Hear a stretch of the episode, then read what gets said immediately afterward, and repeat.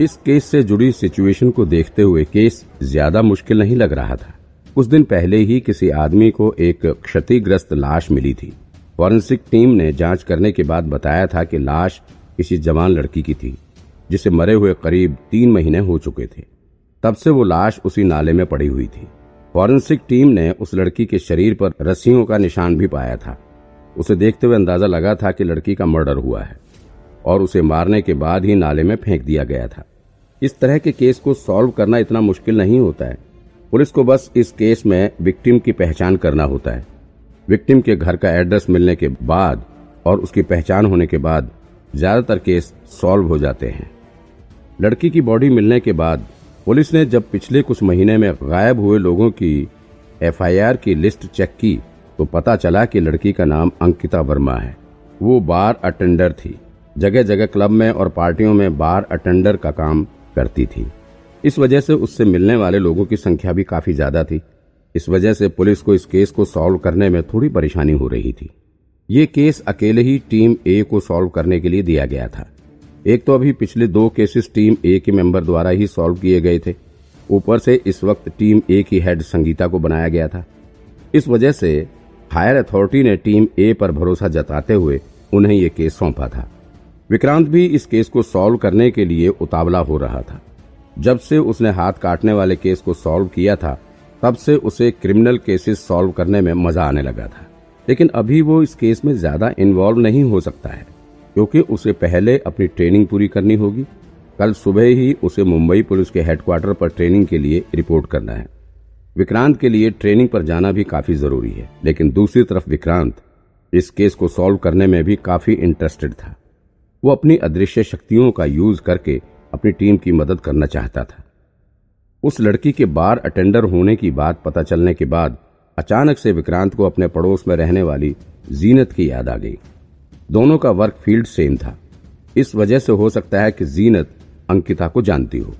अभी तक विक्रांत ने दो केस सॉल्व किए हैं और इन दोनों ही केसेस में जीनत किसी न किसी से कनेक्टेड रही थी। ट्रिपल मर्डर केस में तो वो खुद ही विक्टिम थी। जबकि दूसरे हाथ काटने वाले केस में उसी की वजह से आशिमा के बारे में पता लग सका था। अब अगर इस केस में भी जीनत का कोई कनेक्शन निकल आता है, तब तो कमाल ही हो जाता।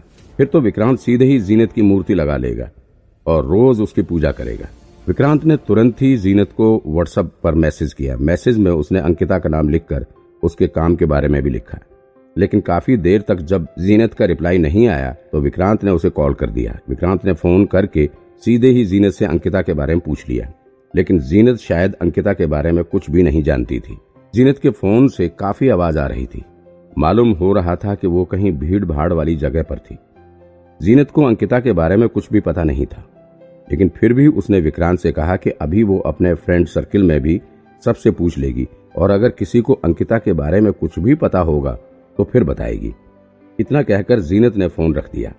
इसके बाद विक्रांत काफ़ी देर तक जीनत के मैसेज या कॉल का इंतज़ार करता रहा, लेकिन उसका कोई जवाब नहीं आया यूँ ही बैठे बैठे विक्रांत फ़ोन चलाने लग गया। उसके पास नया फ़ोन आया हुआ था।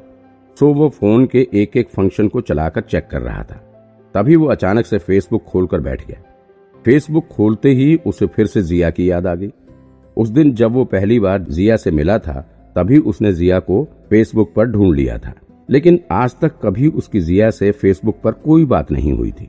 विक्रांत के पास अभी तक डेटा की कमी भी थी। ऊपर से वक्त भी ज़्यादा नहीं था। अब वो थोड़ा फ्री था तो आज फेसबुक पर जिया की प्रोफ़ाइल चेक कर रहा था। वो जिया की पुरानी और नई सभी फ़ोटोज़ चेक कर रहा था।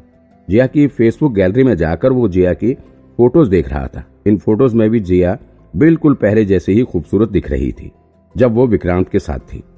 तब भी ठीक ऐसी ही दिखती थी। जिया की फ़ोटोज़ देखते देखते विक्रांत अपनी पुरानी यादों में खो गया।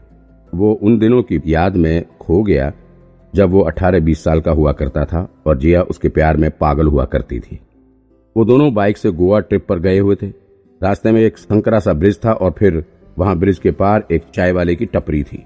उस वक्त विक्रांत को लोग विक्की डॉन के नाम से जानते थे, लेकिन जब वो जिया के साथ होता था तो बिल्कुल नॉर्मल रहता था। सारे शहर में लोग विक्की डॉन के नाम से ही कांपते थे।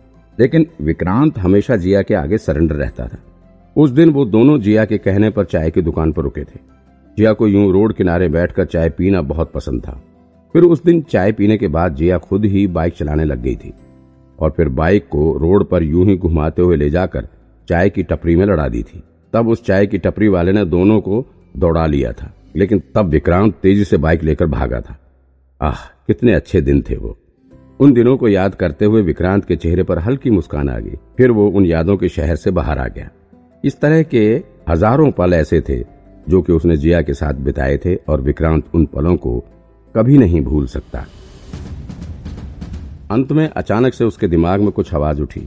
ये उस अदृश्य शक्ति की आवाज़ थी। उस शक्ति के सिस्टम ने विक्रांत को बताया कि आज के टास्क का सक्सेस रेट तिरसठ प्रतिशत रहा। ये पिछले कुछ दिनों के सक्सेस रेट से काफ़ी कम था। इस सक्सेस रेट के हिसाब से विक्रांत ने अंदाज़ा लगाया कि कुछ भी हो, इस अदृश्य शक्ति के सक्सेस रेट के अनुसार, ये तो कन्फर्म हो गया था कि वो तभी अच्छा सक्सेस रेट पाता है, जब वो कुछ अच्छा काम करता है। इसके बाद विक्रांत खुद के द्वारा आज के दिन पूरे किए गए सभी टास्क के बारे में सोचने लग गया। आज उसने टास्क तो काफ़ी पूरे किए थे, लेकिन काफ़ी गलत भी किया था। सबसे पहले तो वो उस ब्लाइंड और उसके दोस्तों को सुबह सुबह ही पीटा था। इसके बाद उन्हें अपने साथ में लेकर जिया को इम्प्रेस करने के लिए गया हुआ था। वहाँ जब उसका प्लान फेल होने लगा तो फिर उस अमीर लड़के को ही अपना टारगेट बना लिया था। और फिर बाद में उसके दिए हुए पैसे को भी बांट लिया था। कुल मिलाकर विक्रांत ने कुछ अच्छा काम नहीं किया था। इस वजह से ही आज का उसका सक्सेस रेट बहुत कम था।